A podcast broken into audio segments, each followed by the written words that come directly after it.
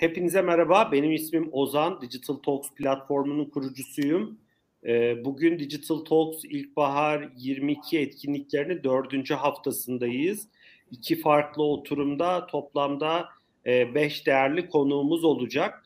İlk oturumda 2 değerli konuğumuz var. Ben öncelikle 2 değerli konuğumuzu tanıtmak istiyorum ama Mavi'de dijital ürün ve performans direktörü olarak çalışan Önder Çakar'ın ufak bir bağlantı sorunu var. Az sonra ben bağlanacağını tahmin ediyorum.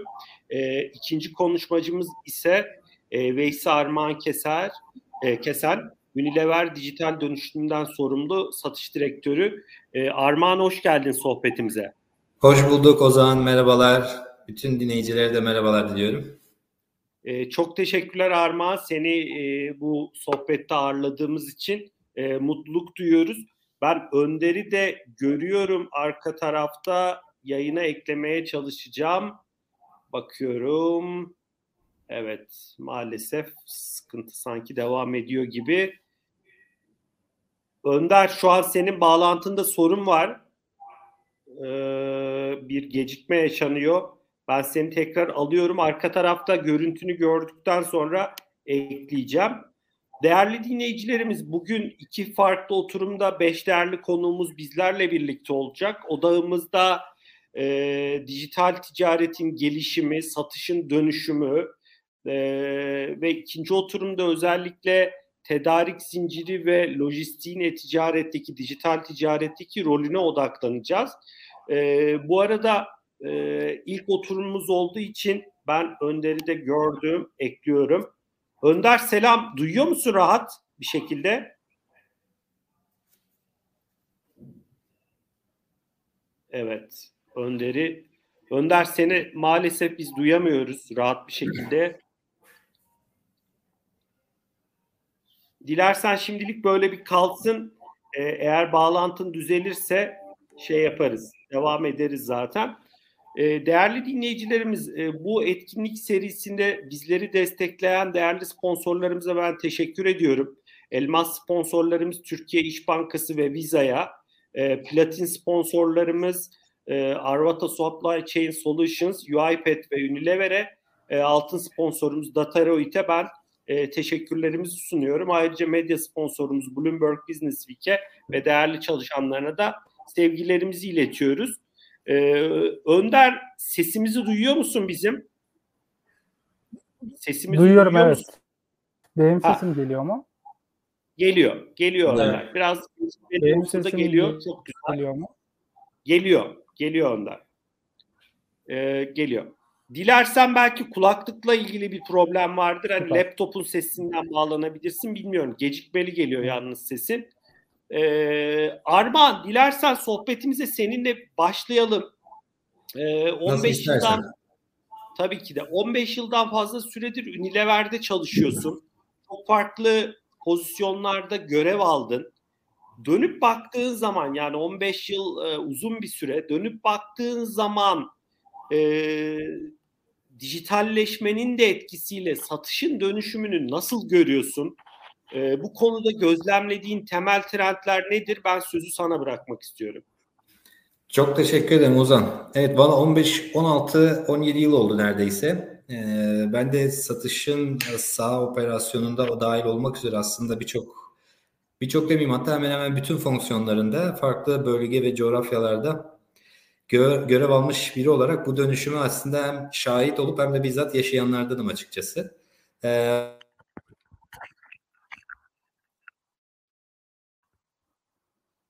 Trendi şirket adına yakalayıp aslında Unilever Türkiye'nin satış organizasyonunun geleceğe hazır bir şekilde olmasından sorumluyum aslında. Geleceğe hazırlanmasından sorumluyum.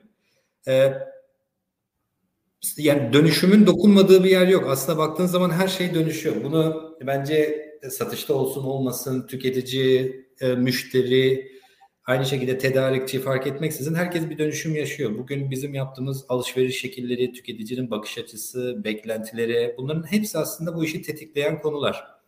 Bugün alışverişimizin ne kadarını offline, ne kadarını online yapıyoruz. Son yıllardaki bu dönüşüme bile baksanız aslında bu konudaki dönüşümün hızını bizim hayatımıza ne kadar etki ettiğinin önemli göstergelerinden bir tanesi. Tüketici değiştikçe kanallar değişiyor. Kanallar değiştikçe ona hizmet veren biz tedarikçiler olarak bizler değişiyoruz. Bunu yapan, bu şekilde satış operasyonuna çalışan ekip değişiyor. Yetkinlikler değişiyor. Gerek duyulan yetkinlikler, beceriler. Kullanılan teknolojiler aynı şekilde gelişiyor ve dönüşüyor bunların her biri. Ve bu son dönemde biraz tabii pandeminin de etkisiyle bu dönüşüm çok daha hızlandı. Dijital dünya aslında uzakta bir köyken şu anda bir anda içinde yaşadığımız bir dünya haline geldi. O yüzden herhangi bir kişinin şu anda sektörde olup da veya tüketici olarak herhangi birinin bile olsa bu dönüşümden uzak kalma şansı kalmadı artık. O yüzden bu dönüşüm hepimizi sarmış durumda. Satış tarafına nasıl yansıyor? Dediğim gibi yani tüketicinin değişmesi ister istemez bizi de buna göre şekillendirmeye itiyor. Biz ticaretimizin önemli bir kısmını artık giderek dijital kanallardan yapmaya başladık. Sadece B2C diye tabir ettiğimiz işte şu anda alışveriş veya sanal market alışverişlerinin ötesinde B2B, D2C hatta C2C kanalları da şu anda artık trend olarak ağırlığını ve büyüklüğünü arttırıyor. En büyük trend aslında bunu diyebiliriz. Yani kanallar değişiyor. İnsanların alışveriş yapma şekilleri değişiyor. Bundan yıllar önce hatırlarsanız bakkallar büyük hipermarketlere dönüşmüştü. Daha sonra onlar discounter'a dönüştü. Şu anda bir online kanallara dönüş söz konusu. Yani bütün perakende sektörü için bu geçerli. O yüzden bu dönüşüm de hız kesmeden devam ediyor. Bu kanalların değişimine bağlı olarak da satış olan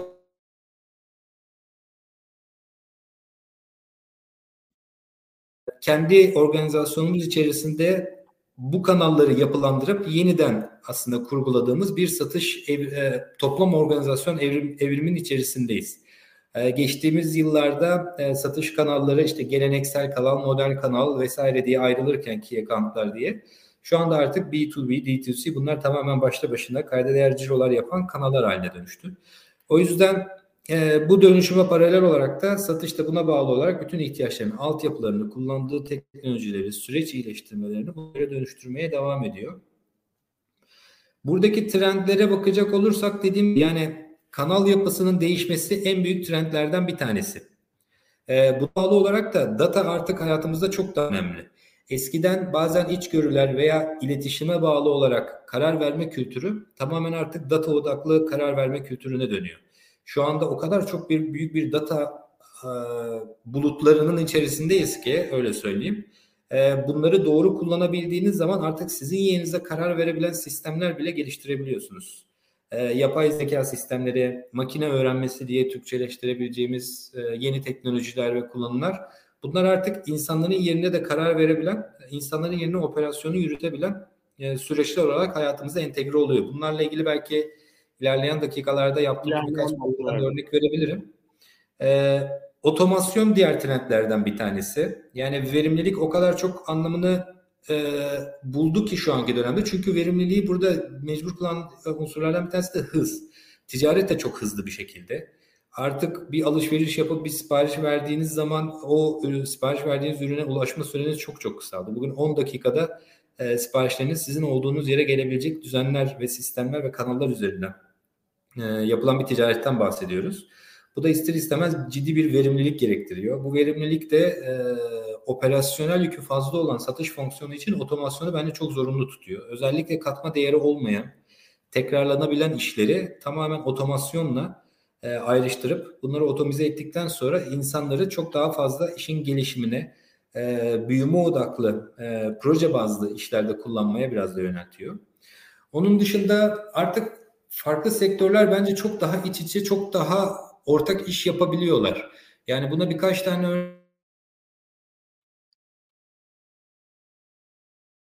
ortak farklı projeler yürütüyoruz. Bunlar daha önceden çok daha büyük kapsamlı şirket birleşmeleri veya şirket ortaklıklarını gerektirirdi. Özellikle startup dünyasının bu kadar hızlı ve sürekli kendini geliştirebilen bir süreç içerisinde olduğu dünyada siz sürekli yarın yepyeni bir finans şirketiyle çok daha kolay bir çözüm üretebiliyorsunuz. Bugün Unilever Mastercard'la işte dijital kredi uygulamasıyla biz küçük ölçekli müşterilerimizi bizim online sipariş sistemimiz olan B2B sipariş sistemimiz olan Sipariş Direkt üzerinden verdikleri siparişte hızlıca kredi alabilmelerini sağlayabileceği bir teknoloji üzerine çalıştık. Şimdi de hayata geçiriyoruz. Yani eskiden böyle projeler çok daha uzun soluklu, büyük kapsamlı şeyler hazırlıklar gerektirirken artık çok daha hızlı ve büyük işbirliklerini gerektirmeden daha esnek ve hızlı aksiyon alabildiğimiz proje ortaklıkları da yeni trendlerden bir tanesi. Ve her geçen gün bazen işleri çok daha yeni yapan yeni startuplarla da karşılaşıyoruz. O yüzden bu güncelleme ve yeni startuplarla tanışma süreci de artık işimizin bir parçası. O yüzden bu da trendlerden bir tanesi diyebilirim. Genel olarak söyleyebileceklerim bunlar Ozan açıkçası. Yani çok fazla da dediğim gibi örnekler üzerinden uzatmak istemem. Ama çok genel olarak çok teşekkürler. İlerleyen dakikalarda farklı proje detaylarına, farklı use case'lere girmek isteriz. Sonuçta Unilever çok büyük bir organizasyon. Türkiye'nin herhalde dokunmadığınız ilçesi, köyü yoktur diye tahmin ediyorum. O açıdan senin oradaki değerli yorumların, içgörülerin bizler için çok önemli. Önder, dilersen sana dönelim. Umarım bizi senkron bir şekilde duyuyorsundur. Dilersen biraz Mavi'nin güncel metriklerini bizimle paylaş öncelikle. Sen de uzun süredir, 8 yıla yakın bir süredir Mavi'de çalışıyorsun. Dijital ticaretin çok kanallı çerçevede geldiği noktayı nasıl görüyorsun? Bu konudaki yorumlarını merak ediyoruz. Ben sözü sana bırakıyorum. Evet. Çok teşekkürler Ozan. Umarım sesim geliyor. Geliyor. Gayet iyi abi. Senkronda duydum gayet. Süper. Mavi'nin metriklerine baktığımızda çok şahit raporundan herkesin ulaşabileceği metrikler aslında. E-ticaret globalde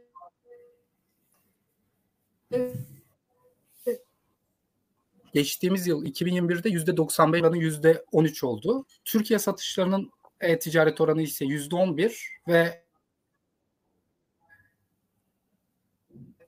%104 büyüdü bir önceki yıla göre. Covid yılı olduğunu düşünürsek orada da dijital satışlar. Önder biraz sesin abi şey geliyor. Acaba hotspot'tan mı bağlansan? Bağlantın oldukça kötü abi ya. Dilersen şöyle yapalım abi. Sen bir hotspot'a gel. Önder, duyuyor musun abi? Şu an geliyor mu? Duyuyorum. Abi geliyor ama kesik geliyor. Çok kesik geliyor. Dilersen abi şöyle yapalım. Biraz daha Armağan'la devam edelim. Kabloyla bağlanmaya sonra ama bir daha bir Wi-Fi'ye bağlanayım. Tamam. Hotspot'tan bağlansan tamam mı? Öyle yapalım. Çünkü abi hakikaten duyamıyoruz yani sağlıklı bir şekilde. Okey. Ben seni abi yayından alıyorum bir.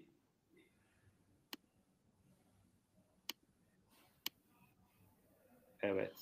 Yani değerli dinleyicilerimiz kusura bakmayın. Bu tip teknik aksaklıklar maalesef olabiliyor. Arman, seninle devam edelim. Önder bağlandığı zaman onun yorumlarını da alırız muhakkak. Biraz burada satışın, yani sen trendlerden bahsettin, tüketici beklentilerinin değiştiğine vurgu yaptın. Biraz burada sizin vizyonunuz nedir? Yani Unilever'in vizyonu nedir? Satışın dijital dönüşümü anlamında ve geçen sürede ne gibi stratejik projeleri hayata geçirdiniz? Bu konuda şu an ajandanızda ne gibi konular var? Ben sözü sana bırakmak istiyorum. Tamamdır. Ya vizyon olarak kendini sürekli yenileyen ve sektörde aslında öncü teknolojiyi kullanan değil de bu öncü teknolojileri aynı zamanda yaratan bir firma olmak istiyoruz.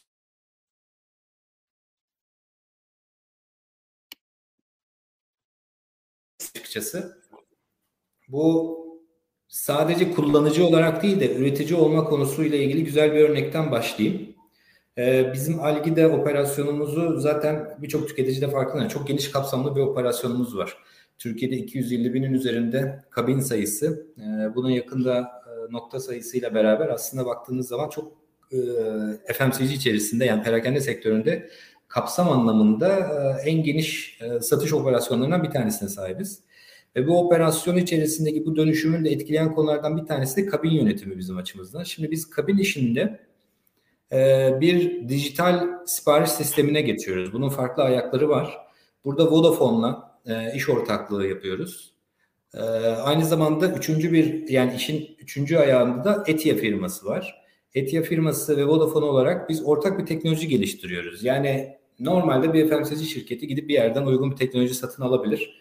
Onun kullanımı vesairesiyle de bu süreç yönetilebilir. Ama biz kendimiz ihtiyacımız olan ve kategori bazında da olsa hani firma olarak da hem kategori açısından hem de firma olarak öncü teknoloji geliştirme heyecanımızı ve vizyonumuzu yaşatmak adına oturup bu firmalarla beraber artık teknoloji süreçleri, teknoloji geliştirme projeleri yürütüyoruz. Onlar da bizden çok şey öğreniyor, biz de onlardan çok şey öğreniyoruz. Çünkü artık bu kadar hızlı bir dönüşümün olduğu yerde sadece izleyici olabilmeniz mümkün değil açıkçası. Siz de bu işin bir parçası olmanız lazım. Ekibimizi de aynı şekilde buna göre güncelliyoruz. Yani bizim ekibimizde otomasyon yazılımı yapabilen, algoritmaları aynı şekilde kurabilen bir satış organizasyonu içerisinde satışın digital transformation ekibi de yer alıyor. Ve bu ekip artık birçok startup'la veya bu şekilde oturmuş birçok firmayla da ortak projeler geliştiriyor. Bu projede ne yapıyoruz mesela biz Vodafone ve Etia ile? Algida'da akıllı kabinler üretiyoruz. Akıllı kabinlerde kamera sistemini kullanarak veya fotoğraf çekimi yöntemiyle. Burada fotoğraf çekiminin kaynağı yerine geliyor, nokta sahibi müşterilerimiz de olabiliyor. Veyahut da kabin üzerine koyduğumuz bir kamera sistemi veya kabin içerisinde yerleştirdiğimiz soğuğa dayanıklı bir kamera sistemiyle almış olduğumuz anlık görüntülerle veya belli bir video kayıtlarıyla bu prosesleri işte cloud'a aktarıp orada bir video processing teknolojisi kullanarak oradaki günlük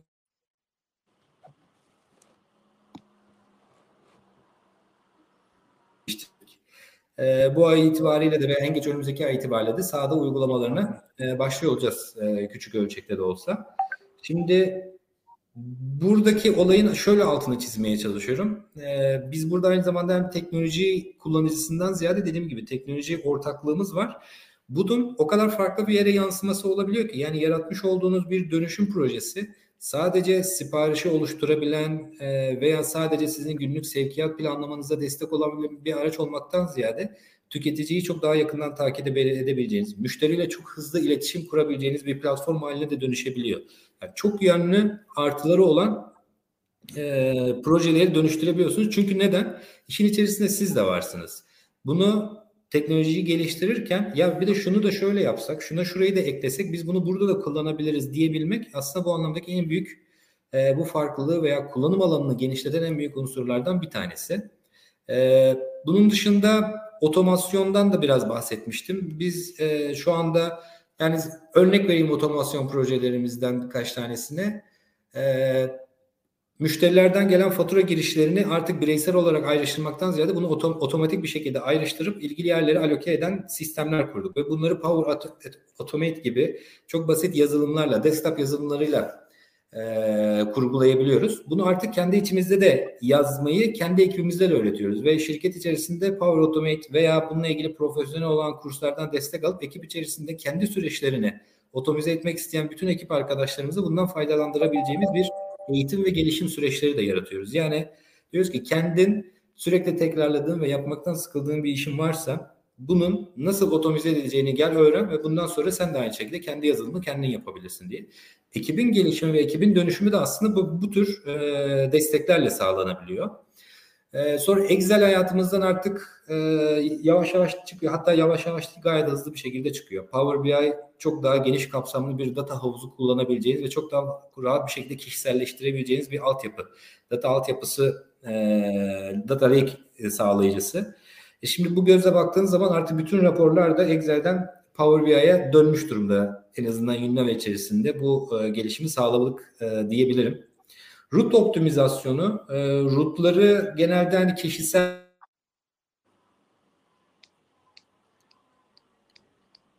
ile ve sadece 6 ayda bir, yılda bir gözden geçirilen bir route sisteminden çok daha dinamik, istediğiniz anda, istediğiniz T anında güncelleyebileceğiniz, o günün koşullarına, sipariş geliş miktarlarına göre route'u güncelleyen sistemler de route optimizasyonunu mesela dinamik tuttuğumuz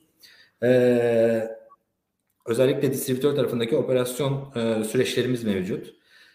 Başka aklıma dijital krediden mesela bahsettim az önce. Ondan da biraz bahsedebilirim.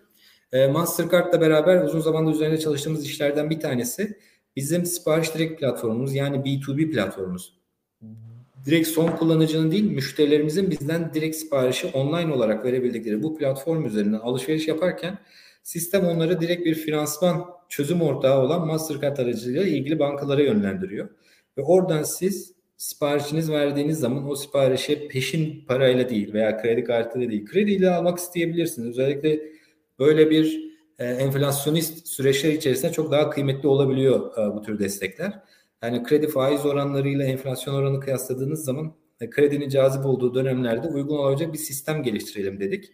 Ve bu anlamda da müşterilerimiz artık Unilever'in alışveriş platformunu kullanarak finansman da sağlayabiliyorlar. Ve bunların her birini tek cihazda yapabiliyoruz. Yani tablet üzerinden sipariş verirken arkadaşlarımız veya kendileri online sisteme girdiği zaman verebildikleri tek bir platform üzerinden bunların hepsini kullanabiliyoruz. Bunun dışında ödeme için, tahsilat için bir satışçı bir noktaya gittiği zaman yanında işte post cihazıyla gider veya ayrıca bir tahsilatçı gider, o noktadan tahsilatını yapar. Burada da apayrı 2 tane 3 tane operasyon yürütülmek durumunda. Şu anda biz kullanmış olduğumuz tabletlere kredi kartı okuma sistemlerinin olduğu yeni teknolojik tabletlerle beraber artık ödemeyi de siparişin arkasından hemen hızlıca tahsil edebileceğimiz kredi kartı okuyucularının olduğu tablet sistemiyle de olabildiğince prosesleri minimuma indirip verimliliği arttıracağımız sürekli bir arayış ve çaba içerisindeyiz. Genel olarak aslında hani bizim için bazı dönüm taşları olabilen projeler bunlar Ozan. Yani istersen daha fazla detay da verebilirim ama çok fazla teknik detay da sıkıcı olabilir diye de girmek istedim. Armağan, çok teşekkürler. Benim hani merak ettiğim bazı projeler de var. Özellikle sahadaki visual recognition'la ilgili, farklı oradaki belki dinamiklerle ilgili, sahadaki analytics çalışmalarıyla ilgili ama Önder'e galiba bağlantısı düzeldi. Herhalde telefondan bağlanıyor diye tahmin ediyorum. Önder, seni tekrar hani sağlıklı, güzel bir şekilde ağırladığımız için çok mutluyuz. Ben sözü sana bırakayım. Senin süren hakkın baki bu arada, hiç merak etme. Teşekkürler. Dilersen Mavi'nin biraz bize güncel metriklerinden bahset. Sen de uzun süredir, 8 yıla yakın süredir Mavi'de çalışıyorsun. Tabii ki pandemi geçti, tekstil sektörü farklı açılardan etkilendi bu süreçten ki bence Mavi hani şanslı kategorilerde olan bir markaydı. Tekstilin içinde de farklı tabii ki kategoriler var, hepimizin bildiği gibi. Sen biraz özellikle Mavi özelinde dijital ticaretin gelişimini, çok kanalın gelişimini nasıl görüyorsun? Ben sözü sana bırakıyorum. Teşekkürler Ozan. Öncelikle kusura bakmayın, telefondan bağlandım. Telefondan da kameraya bakmak biraz zor oluyor, böyle köşede kalıyor ya, o yüzden olabildiğince kameraya konuşmaya çalışacağım. Evet, yani benim 8 yıl oldu Mavi'de. Ve çalışmanın çok keyifli olduğu bir şirket. Umarım uzun yıllarda devam ederiz. Benim Mavi'deki sorumluluğum genel olarak aslında bütün dijital ürünler ve performans pazarlamanın yönetimi. Dijital ürünler dediğimizde Mavi.com. Önder, sana bir şey soracağım. Sen telefonun, ya kulaklık falan kullanmıyorsun değil mi? Hafif bir cızırtı geliyor da senden. Tamam, okey. Direkt telefonla konuşuyorum. Tamam. Mavi'nin bütün dijital ürünlerinden Mavi.com, Mavi.app, aynı zamanda bütün bu çok kanallı diye bahsettiğimiz, bence kanal bağımsız denilebilecek kanal bağımsız süreçlerin oluşturulmasından ve bütün performans pazarlama, doğru trafiğin globalde siteye gelmesinden sorumluyum. Mavi'nin metriklerine gelince borsaya açık olduğumuz için zaten faaliyet raporumuz var. Okumasını herkesin öneririm. 2021'de neler yaptığımız orada çok net bir şekilde yazıyor. Oradan e-ticaretle ilgili birkaç data vermek istiyorum. Globalde konsolide gelirlerde e-ticaret %95 büyüdü ve toplam satış oranı %13 oldu 2021 yılında. Türkiye'de ise toplam satışı oranı %11 oldu ve %104 büyüdü e-ticaret. Ben bu %104 büyümeyi çok değerli buluyorum. Çünkü bir önceki yıl Covid yılı, daha kapalı olan dönemler var. Yaklaşık orada da bir %150 büyüme vardı yanlış hatırlamıyorsam. Böyle %150'nin üstüne %100 büyüyen bir dijital satışlardan bahsediyoruz. Evet, biz de Covid'i senin de söylediğin gibi şanslı geçirdik. Mavi olarak güçlü geçirdik. Böyle bir şirkette Covid'i atlatabildiğimiz için ben de şanslı sayıyorum kendimi. Tabii ki bu büyük büyümenin arkasına da akıllı bir şeyler ve tüm süreçleri doğru bir şekilde yönetebilen bir yapı kurmamız lazım. Çünkü işte %150 büyüyoruz, %100 büyüyoruz ve bu büyüme yaklaşık bu hızlarla devam edecek planlarına göre. Sürekli stoğumuzu bu oranda arttırıp depomuzu büyütmek çok feasible değil. O yüzden kanal bağımsız süreçlere odaklanmış durumdayız ve bizim kanal bağımsız süreçlerde gitmek istediğimiz nokta aslında her müşteri, her ürüne, Mavi dahilindeki her ürüne kanaldan bağımsız ulaşabilecek. Ama sadece her ürüne de değil, her hizmete de ulaşabilecek. Biraz kanal bağımsız dediğimizde çünkü satış ekseninde kalabiliyor konuşmalar. Bizim vizyonumuzda sadece ürüne ulaşmak ve satış tarafı değil, aynı zamanda bütün hizmetlere de müşterinin ulaşmak istediği. Buna örnek vermemiz gerekirse hediye kartı, hediye kartını hem online'dan hem offline'dan alabilecek ve harcayabilecek. Terzi hizmeti, online'dan aldığı ürünleri de mağazaya götürüp terzi hizmeti alabilecek. Ve hediye paketi hem online'dan hem offline'dan alabilecek. İadesini mağazaya götürüp yapabilecek ve orada da normal bizim iade kargoyla göndermiş gibi süreçlerimizin işleyeceği tüm hizmetleri de dahil eden ama daha çok odağının gerçekten müşteriye pürüzsüz. Çünkü artık biz müşterinin yani şey olduğunu düşünmüyoruz. Mavi.com'a geldim, Mavi.app'e geldim ya da Mavi mağazasına geldim diye bakmıyor. Hepsi tek bir Mavi ve biz her yerde aynı kaliteli hizmeti müşterimize sunabilmeliyiz. O yüzden de yani bizim bu sene ve önümüzdeki senenin en önemli projesi gerçekten doğru kanal bağımsız süreçleri. Çünkü bu kanal bağımsız süreçlerde şimdi sektörel olarak düşündüğümüzde de herkes bir şeyler yapıyor. Ama daha standardı oluşmuş, doğrusu budur diyebileceğimiz noktada değil. Herkesin de kendi iş yapış şekline göre evrildiği bazı durumlar var. Biz de Mavi'ye en uygun şekilde süreçleri oturtup bunu da müşteriyi mutsuz etmeyecek şekilde, örneğin 10 ürünlü bir sipariş verdiğinde bunu 8 paketle müşteriye göndermeyecek. Çünkü böyle kanal bağımsız olmaya çalışırken her şeyi doğru her yerden gönderelim derken bazen müşteri odağını da kaçırıyoruz. Verimliliği kaçırıyoruz. Onu da kaçırmadan gerçekten uçtan uca bütün her şeyle düşünülmüş şekilde bütün süreçleri planladık. Bazılarını canlıya aldık. Bazılarını canlıya almaya devam ediyoruz. Ve o taraftaki geliştirmelerimizi yapıyoruz. Bir yenilik olarak yani sektörde gerçekten böyle bir öncü olacağını düşündüğümüz bir projemiz var. Çok yakında da canlıya alacağız. Biz bu 10 dakikalık market alışverişi az önce Armağan da bahsetti. Artık oraya geldi. E-ticaretin geldiği yeri düşünürsek senin de Markafoni geçmişin var yanılmıyorsam Ozan. Markafoni'de böyle 10 günde paket gelirdi. Çünkü satılırdı. Sonra satan gönderirdi, elleşlenirdi. Sonra o gelen paketler birleştirilirdi. 10-15 günde gelen paketlerden şimdi bir günde gelmezse müşterinin şikayet ettiği bir noktaya geldik. Sonra yepyeni modellerle 10 dakikada market alışverişinin kapına geldiği modellere geldik. Biz de tekstil tarafında yaygın mağazalarımızla, seçili mağazalarımızdan 2-3 saat içinde çok hızlı bir şekilde hızlı teslimatla ürünleri gönderecek bir yapı üzerinde çalışıyoruz.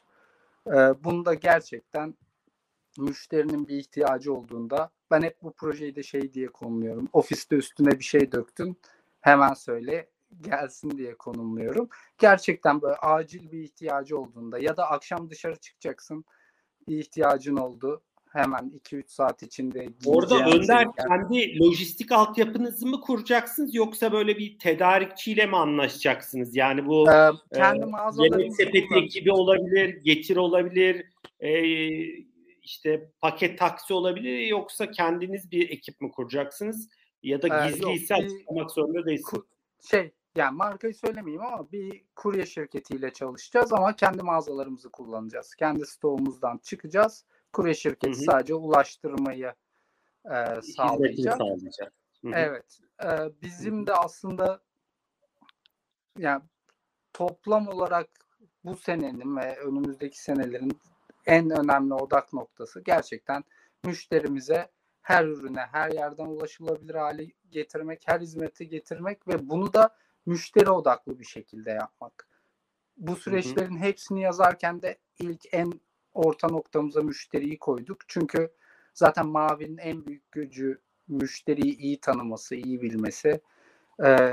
Çok eskiden beri, yani belki de Türkiye'nin en eski CRM programlarından birine sahip. 8 milyon üyesi olan, 4,5 milyon aktif üyesi olan kartuş, değil mi? Evet. Kartuş programımız da var. O yüzden müşteriyi iyi tanıdığımızı, iyi bildiğimizi düşünüyoruz. Bunu da en verimli şekilde güncel trendlere uygun olarak uygulayacağız. Çünkü Covid aslında bunu da gösterdi. Yani mesela bütün mağazalar kapandı bir anda.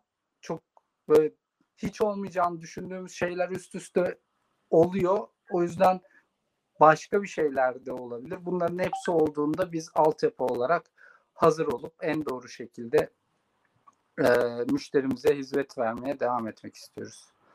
Önder, orada sana bir şey sorayım. Sen şimdi şeyden bahsettin. Dedin ki ya bizim bu yıl ve önümüzdeki yılın en büyük projesi bu çok kanalı iç içe en iyi şekilde birlikte yönetmek dedin. Peki bu geçtiğimiz yıllarda ne gibi projeler hayata geçirdiniz? Yani sizin için kritik bulduğunuz işler neydi? Biraz bahsedebilirsen çok sevinirim. Nasıl Armağan demin Unilever tarafından kimi örnekler verdi? Hani sizin tarafta da sizin için çok kritik bulduğunuz işler neydi geçen sürede? Ben sözü sana bırakmak istiyorum. Teşekkür ederim Ozan. Biz aslında yani Covid'i teknolojik dönüşüm süresi olarak değerlendirdik diyebiliriz. ERP'mizi değiştirdik, CRM altyapımızı değiştirdik.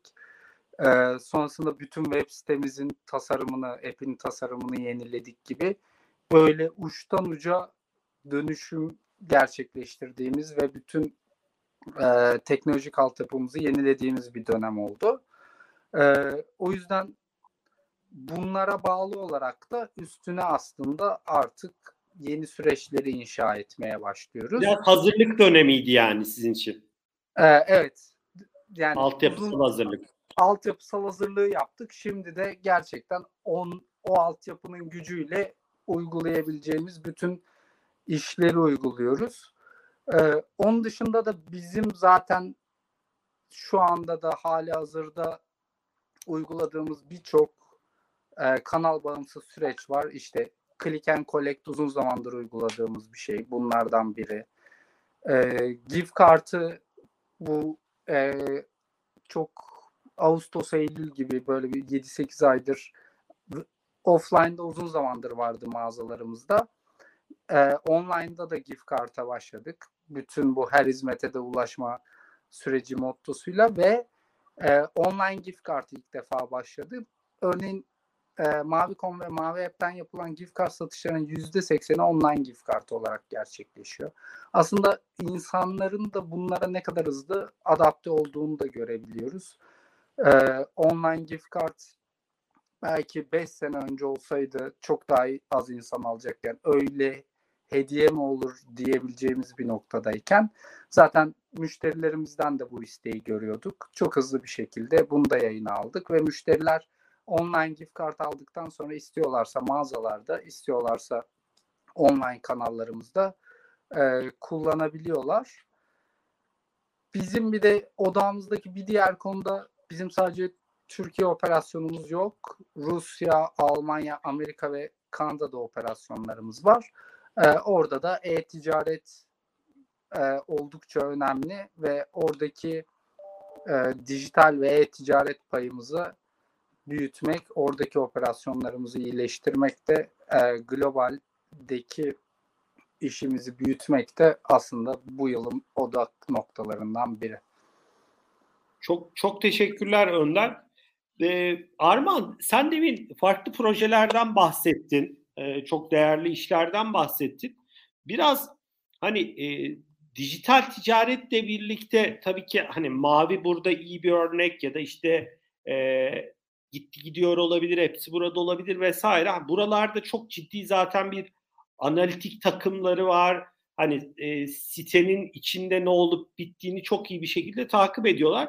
Ama dünyada tabii bu yapay zeka teknolojileri, kamera teknolojileriyle birlikte mağaza içi analitik sistemleri de gelişiyor. Mağaza içi farklı çözümler de gelişiyor.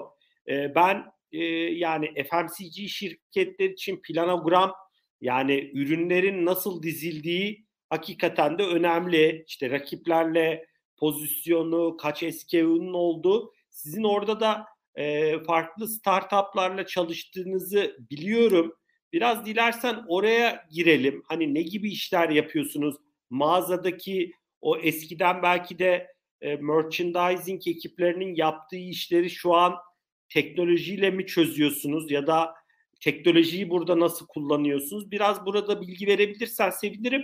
Önder, belki sen de biraz mağaza içinde teknolojilerden, farklı çözümlerden nasıl faydalanıyorsunuz? Bilmiyorum, buradaki kamera sistemlerinin belki arka tarafta işleyip bazı size değerli çıktılar sağlıyor olabilir. Biraz burada hani mağaza içi çözümlere biraz odaklanabilirsek sevinirim. Merak ettiğim bir alan. Armağan, dilersen sözü sana bırakalım. Sen başla. Bu arada ben seni sessize almışım. Çok özür diliyorum abi. Unmute yapıyorum. Ya da sen alabilir misin abi kendini? Armağan. Tamam. Açtım. Tamam. Yani mağaza içerisinde bizim merchandising operasyonumuz hala devam ediyor. Çünkü her ne kadar olursa olsun, işler dijital bir şey olsa bile, özellikle tüketicinin olduğu bir noktada insan dokunuşu çok kıymetli olmaya devam ediyor. O devam ediyor olacak. Yani şu anki trendlere baktığınız zaman da bundan 25 yıl sonra da herhangi bir perakende sektöründe fiziksel mağazaların olmayacağına dair hiçbir tahmin veya trend görünmüyor açıkçası. Hatta bazı noktalarda deneyimi yaşayabilmek açısından bu önemini daha çok arttıracak. Sadece buradaki formata ve değişime ayak uydurabilmek lazım. O yüzden fiziksel mağaza önemini koruyacak. Haliyle merchandising işi, mağaza içerisindeki görünürlüğünü, bulunuruz. Bunların tanımı değişiyor artık. Yani artık görünmek veya bulunmanın ötesinde bir deneyim yaşatma ihtiyacı doğacak. Bundan belki belli bir süre sonra. Birçok belki de işte Mavi'nin bir de vesaire marketlerde değişim alanlarına, ürünleri görüp gerçekten kontrol edebilecek alanlara şahit olabiliriz bundan 10 yıl sonra. Belli olmaz, veya farklı sektörler için de geçerli. Daha konsolide, daha kompakt ama fizikselin mutlaka hayatımızın bir parçası olacağı bir trend söz konusu. Şimdi biz mağaza içerisinde bu merchandising operasyonumuzu tabii ki manuel sistemlerle ve ekip bilgilendirmesiyle takip ediyorduk. Yani bundan yaklaşık birkaç yıl önce, pandemiden hemen önce. Zaten iyi, bu anlamda iyileştirme ve güncelleme niyetimiz olan bir teknolojiyi pandemi çok daha hızlı bir şekilde hayatımıza soktu. Yani örnek vereyim, mağaza içerisindeki planogramın doğruluğu, ürünlerin bulunurluğu gibi KPI'lerden bahsettin Ozan sen. Bunları biz third party bazı ajanslardan insanlar tutup gidip mağaza içerisinde var yok checklistle, bireysel takip ve onların değerlendirmesiyle olarak ve periyotları da 3 gün, 1 hafta, bazen 10 günü bulabilen bir data ile takip edebiliyorduk işimizi. Yani gidiyorsunuz mağaza, ediyorsunuz ya bu ürün burada var yok. O bilginin size gelmesi 2 günü buluyor, 3 günü buluyor. Çünkü 100 tane mağazayı gezip size düzgün bir formatta bir şey aktarabilmesi birinin böyle bir zaman ve iş yükü alıyordu. Tek kişi veya kişi üzerinden de buna bağlı olduğunuz zaman bunun yayma ve coverage'ını arttırabilme şansınız da olmuyordu. Şu anda biz görsel tanıma sistemiyle hem yapay zeka hem de görsel tanımayı kullanan işte image recognition teknolojisi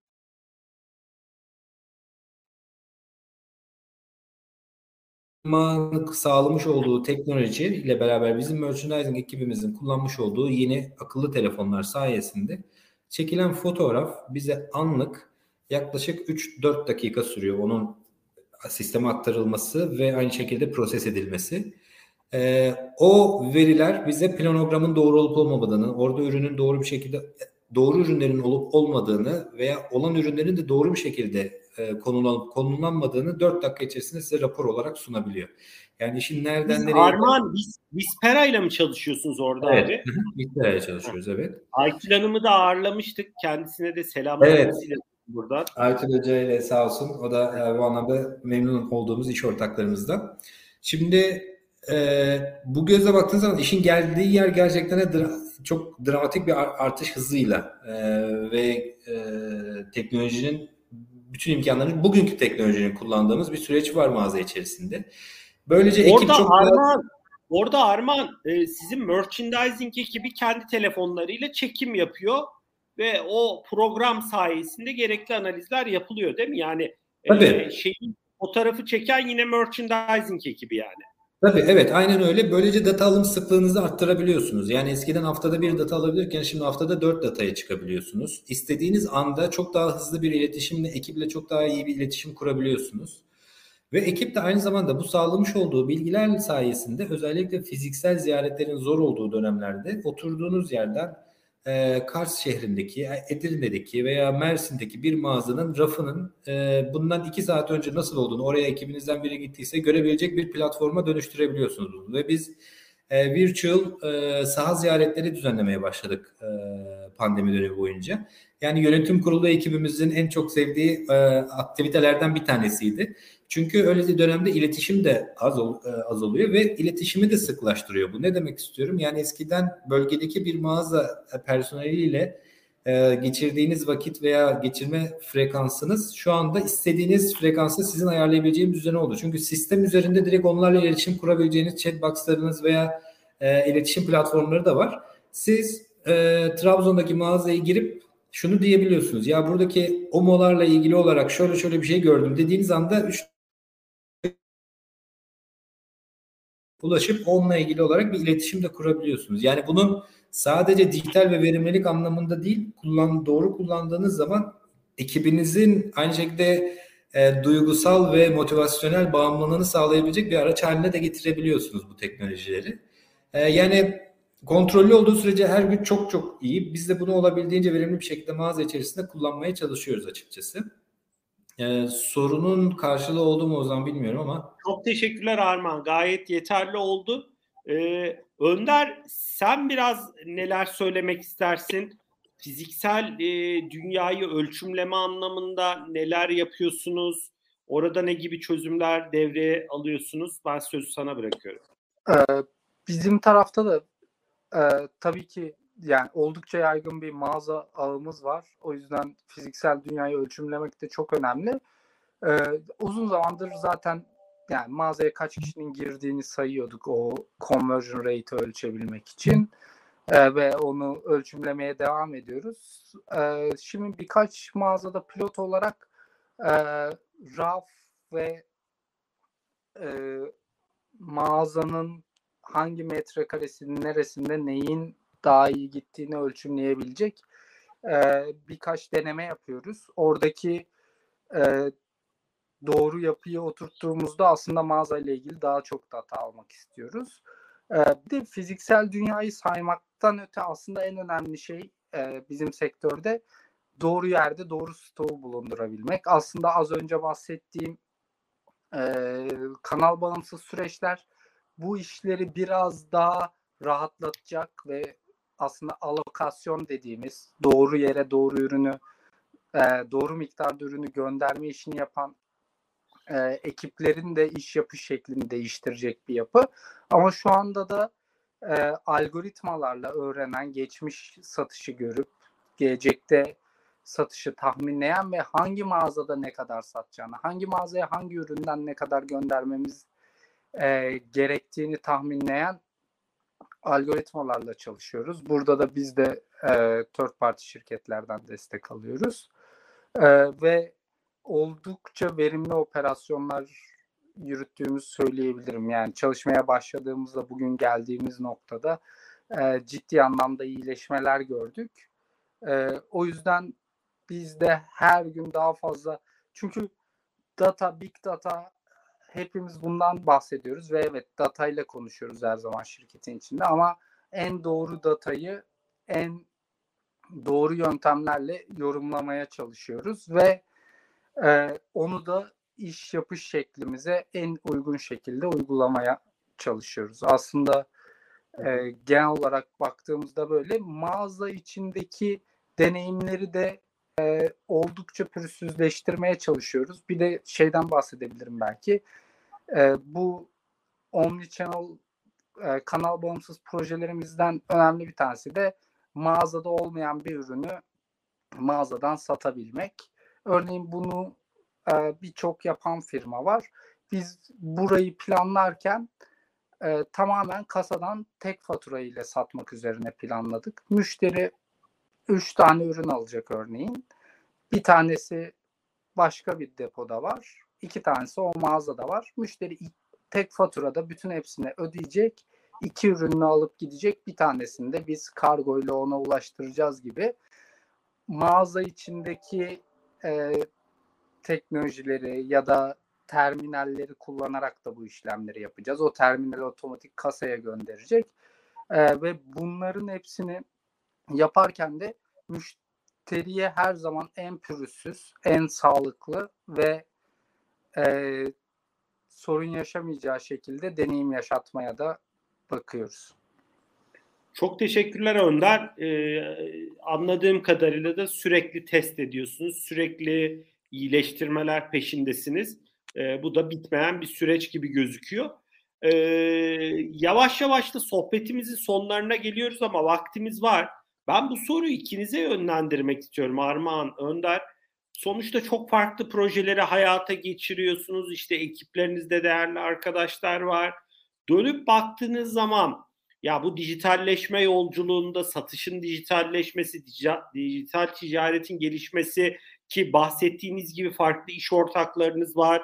Bu süreçte birlikte çalıştığınız kimileri belki daha büyük ölçekli şirketler, kimileri startuplar. Ne gibi zorluklarla karşılaşıyorsunuz yaptığınız işlerde? Yani nereler genellikle sizin için sıkıntı veren noktalar oluyor? Bunları aşmak için neler yapmaya çalışıyorsunuz? Biraz burada belki şeye de değinebiliriz. Yani sonuçta Unilever'de, Mavi'de büyük organizasyonlar, farklı departmanların uyum içinde çalışması, yaptıkları işlerden haberdar olması, yani bir proje varsa, bir iş varsa buradaki böyle açık iletişimin önemi ne çerçevede önemli? Ben sözü size bırakıyorum. Armağan, dilersen seninle başlayalım, sonra Önder'e geçelim. Sen sessizdesin abi, ben almadım galiba. Tamam. Sen aldın. Ben almıştım, şimdi tekrar aranızdayım. Valla yani dönüşüm bir kere başlı başına hani defans yaratabilen bir unsur. Yani öyle bir algı diyebilirim. Yani bir şey değiştirmek istediğin zaman bir şeyle karşılaşıyorsun. Bazen bu direniş mi diyeyim artık, karşı koyma mı diyeyim veya değişime karşı savunma mekanizması bazen insanın kendisinde de olabiliyor. Veya organizasyonda da olabiliyor bu. Özellikle bizim gibi köklü ve geniş kapsamlı organizasyonlarda bence bu biraz daha zorlayıcı oluyor. Yani change management kültürü farklı bir şey. Yani agility, change management, bunlar değişik bakış açıları gerektiren ve mevcut alışkanlıkları gerçekten çok radikal bir şekilde bir kenara bırakabilmeyi gerektiren yaklaşımlardan ve bakış açılarından bir tanesi. Bence en önemli şeylerden bir tanesi bu. Yani bundan 5 sene önce bence İnsanlara sorsak böyle yeni teknolojiler, yeni startuplar var. Artık alışverişinizi buradan yapacaksınız. Ya ben o ürünü görmüyorum bile. Görmediğim şeyi almam, üzerinde tişörtü denemeden almam diyen insanların sayısıyla bugünkü sayısı arasında baktığın zaman ciddi bir fark vardır diye tahmin ediyorum. İşte o defansı kırabilmek bence önemli zorluklardan bir tanesi. Bunu bir kere tadını aldıktan sonra onun arkası geliyor ama gerçekten de herkese bunu inandırabilmek bu anlamda önemli konulardan bir tanesi. Bir de yani birçok şeyde proje bazlı çalışıyorsun. Proje bazlı çalışmak da bir süreç yönetimi gerektirebiliyor ve en önemlisi planlanan şeylerin hayata geçmeme olasılığı veya planladığınızdan farklı gitme olasılığı aslında hayatınızın bir parçası haline geliyor.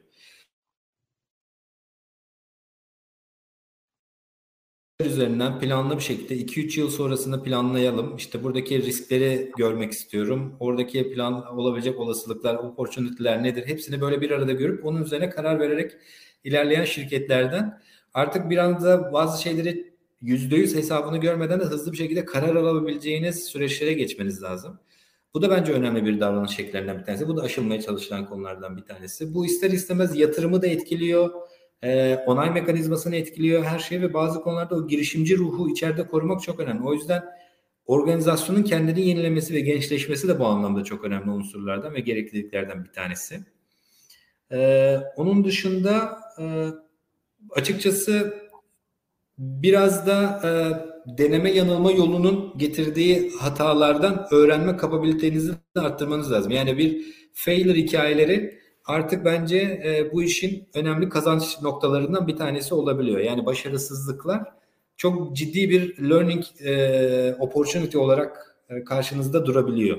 O yüzden bunların da iyi bir şekilde kayıt altında kalıp ve gerçekten de her işte illa başarılı olacağım değil, hızlı ve gerçekten de aşmam gereken birkaç tane aşamayı bana sağlayacak olan ilk çözüm nedir? Ben hemen bunu hayata geçireyim. Bunun akabinde de buradan aldığım learninglerle daha sonra bunu develop ederim. Bakış açısının da gelmesi önemli unsurlardan bir tanesi ve laboratuvar ortamı diye tabir edeyim. Bütün projelerin hepsi sahaya indiği zaman, gerçekleştiği zaman mutlaka planlandığı gibi gitmeyen bir şeyler var. Buna da hazırlıklı olmak lazım. On the way o change capability çok önemli. Bir şey planladınız, her şey çok güzel. Sahaya indi, tüketiciyle buluştu, kullanıcıyla buluştu, müşteriyle buluştu. Bir şey eksik kalabilir. Onların hepsini düşüneyim, edeyim dediğiniz anda kaybettiğiniz zaman sizin onu yolda düzeltmek için harcayacağınız zamandan çok daha fazla olabilir. O yüzden biraz bu konudaki hız ve çeviklik de önemli aşılması gereken veya alışkanlık haline getirilmesi gereken, sahip olması gereken yetkinliklerine, davranışlardan bir tanesi bence. Ama onun dışında herkes her şeye adapte olabiliyor. Onu da gördük. Yani farklı çalışma şekillerine, tüketici farklı alışveriş şekillerine, biz hata yapmayanın bu işin bir parçası haline gelebilme süreçleri. Bunların hepsine de kısa sürede insan da alışıyor yani. Onu da unutmamak lazım. Çok teşekkürler Armağan. Ben kesmedim değil mi? Ekleyeceğim bir şey var mıydı? Ben de atlamadıysam tamamlayabilirim. Çok teşekkürler Armağan. Önder senin yorumun var mı? Ekleyeceğim bir nokta.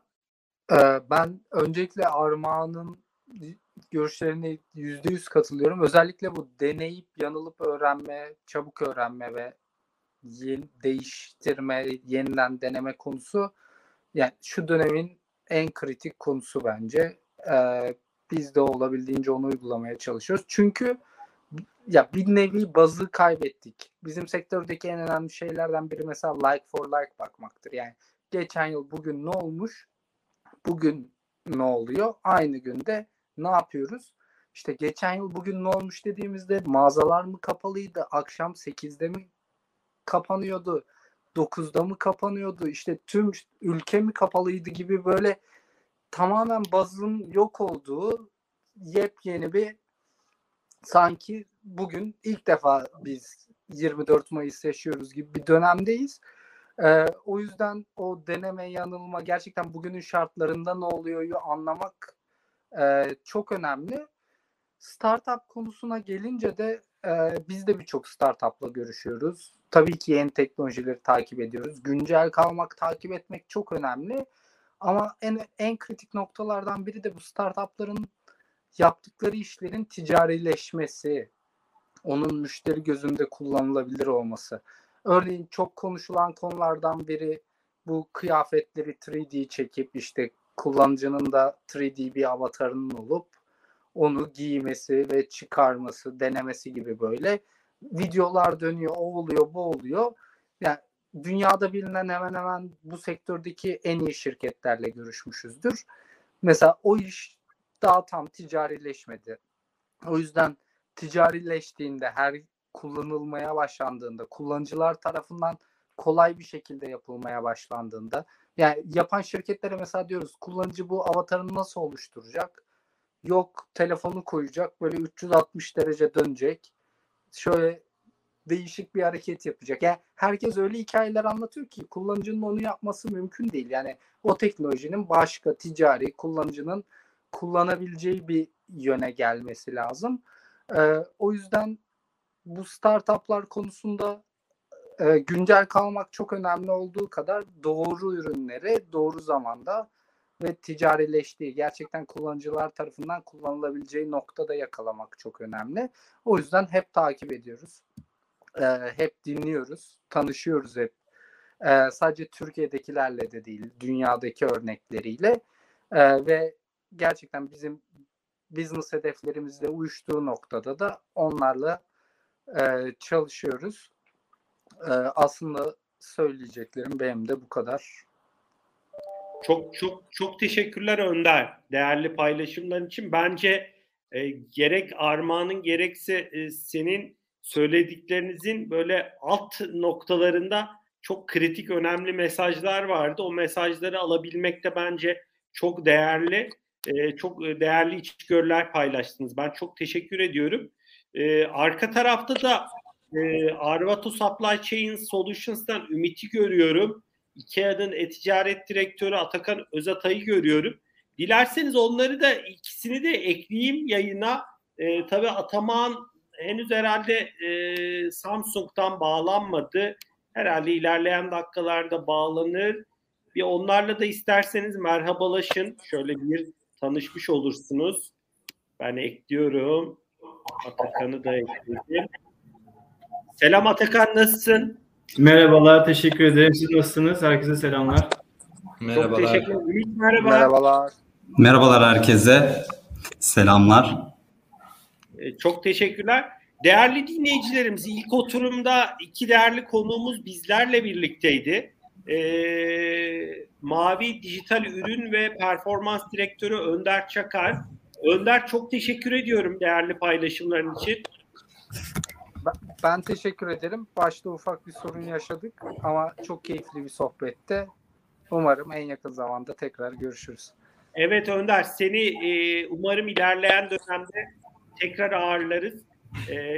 Taraftaki sorunları da bir şekilde zaten bir sonraki bağlantımızda aşarız. Ben çok teşekkür ediyorum değerli paylaşımların, değerli yorumların için. Değerli konuklarımız, dinleyicilerimiz, ikinci konuşmacımız ise Unilever Dijital Dönüşüm'den sorumlu satış direktörü Veysel Armağan Keser'di. Ve Armağan, çok teşekkür ediyorum değerli paylaşımların için, değerli yorumların için. Ben de çok teşekkür ederim Ozan. Hem davet için hem de bu keyifli sohbet için. Bizden sonraki seans için de Atakan ve Ümit'e de başarılar diliyorum. İnşallah keyifli bir sohbet olur. Çok teşekkürler. Dilerseniz ben ikinizi de yayından alayım. İlk fırsatta tekrar görüşmek üzere diliyorum. Çok sağ olun. Bütün dinleyicileri de selamlar. Umarız keyif almışlardır. Herkese iyi günler. Keyifli bir gün dilerim. Çok teşekkürler. Görüşmek üzere. İyi günler. Görüşmek üzere Önder. Görüşmek üzere Armağan.